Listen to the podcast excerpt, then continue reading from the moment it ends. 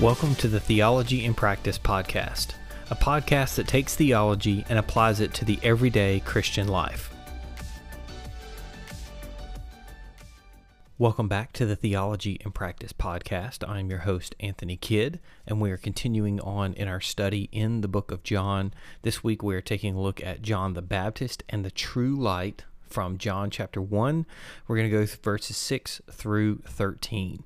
The main idea of these verses is that John the Baptist came to prepare the way for Jesus. His life and ministry were to point to the true light, the one through whom which we can become children of God upon our receiving of him through repentance and faith. Some people thought that John the Baptist was the Messiah, later in chapter 1, uh, John will write about the testimony of John the Baptist to the Pharisees. John the Baptist echoes exactly what John writes here in his opening prologue.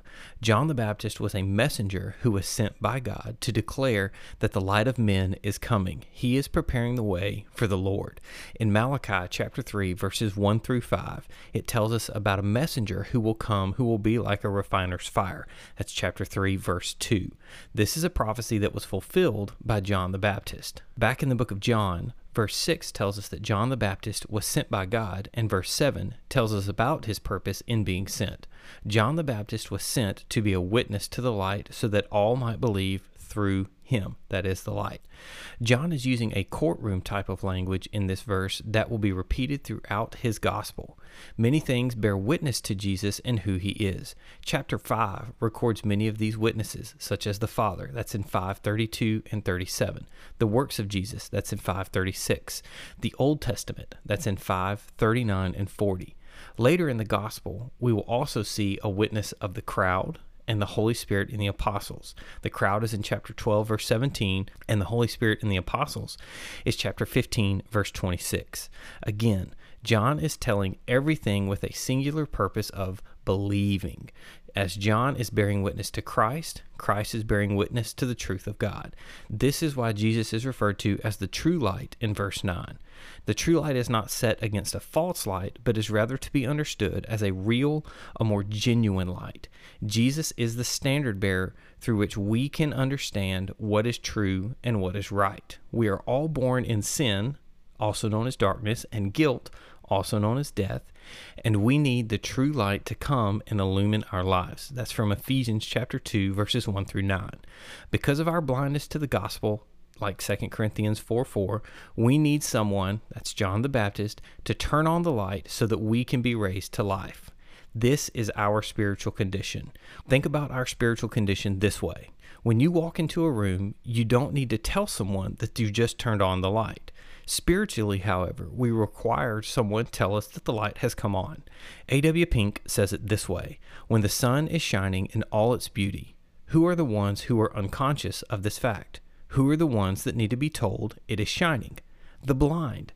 How tragic then when we read that God sent John to bear witness to the light. How pathetic that there should be any need for this. How solemn a statement that men should have to be told the light is in their midst. What a revelation of man's fallen condition. Again, that's from A.W. Pink in his commentary on John. Now, in verse 10, there is a clear statement of our spiritual condition.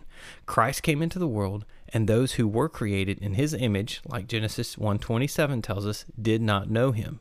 In other words, Jesus made our eyes, yet we refused to see his glory.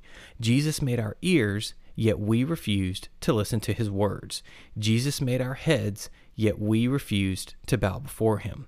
John the Baptist was a witness to the true light. Our daily challenge is to live our lives in such a way that people would say about us what they said about John the Baptist. Verse 11 expands on the rejection of Christ by his own creation. Jesus is not simply the true light that is unseen, he is the true light that was rejected by his own creation. The phrase, he came to his own, is better understood as Christ coming to something that he owns. Much like when we go home at the end of the day, we don't go to someone else's house to wind down and go to sleep. We go to our own homes to see our own family and to recharge for the next day. Imagine going home and your family not knowing who you are and then telling you to get out and rejecting you from the house. That is what verse 11 is telling us happened to Christ when he came to earth.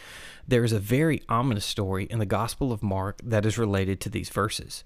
In Mark chapter 12, verses 1 through 9, Jesus tells the story of a vineyard owner who built a vineyard and then leased it out. When the harvest time came, the vineyard owner sent servant after servant. The tenants beat each one of the servants, and even one they killed. That's in verse 5. Finally, the vineyard owner sends his beloved son, whom the tenants also killed because they believed they would receive the inheritance. Then Jesus asks, What then will the owner of the vineyard do? He will come and kill the farmers and give the vineyard to others.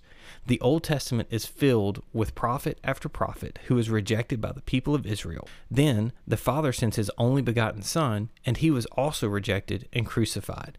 This is a testament to our fallen nature, the right punishment that we deserve, which is death and hell. But as Ephesians 2, verses 4 through 5 tells us, But God, who is rich in mercy, because of his great love that he had for us, made us alive with Christ, even though we were dead in trespasses. You are saved by grace. This is the glorious news of verses 12 and 13. Verse 12 tells us what happens to those who believe in Jesus, mainly that they are given the right to become children of God. In these two verses, John brings out one of the toughest subjects of the Bible the subject of regeneration and conversion.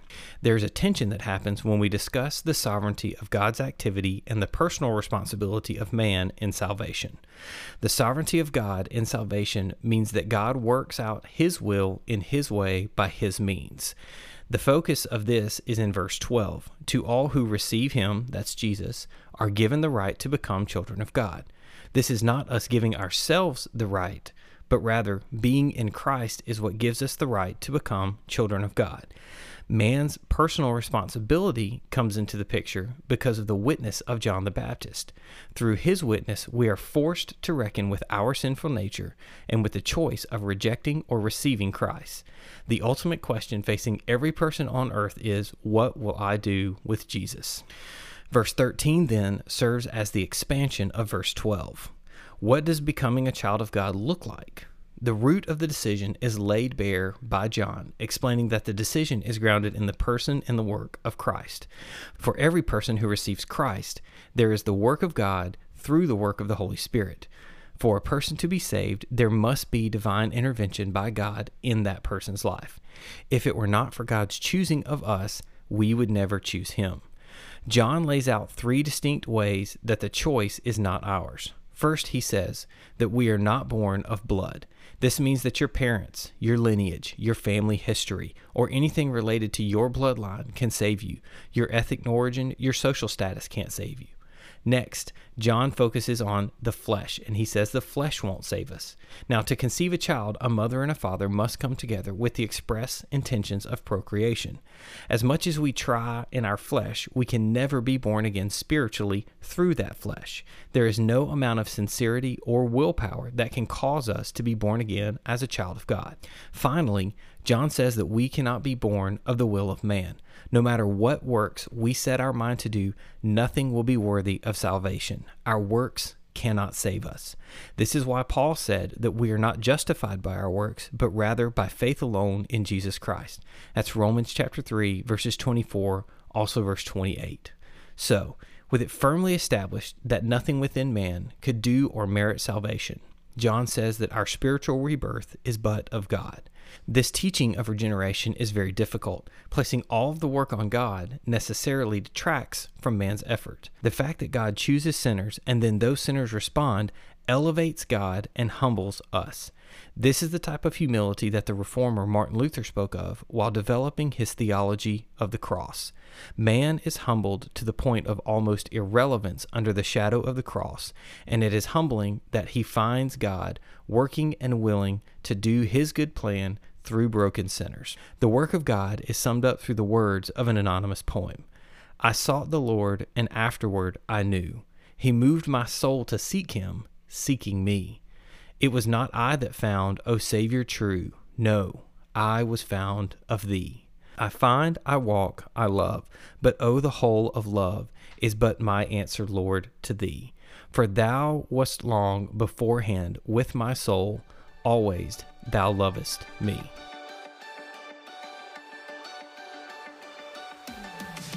Thank you for joining the Theology in Practice podcast. Our prayer is that this podcast will help you learn biblical truths and apply those biblical truths to your daily life.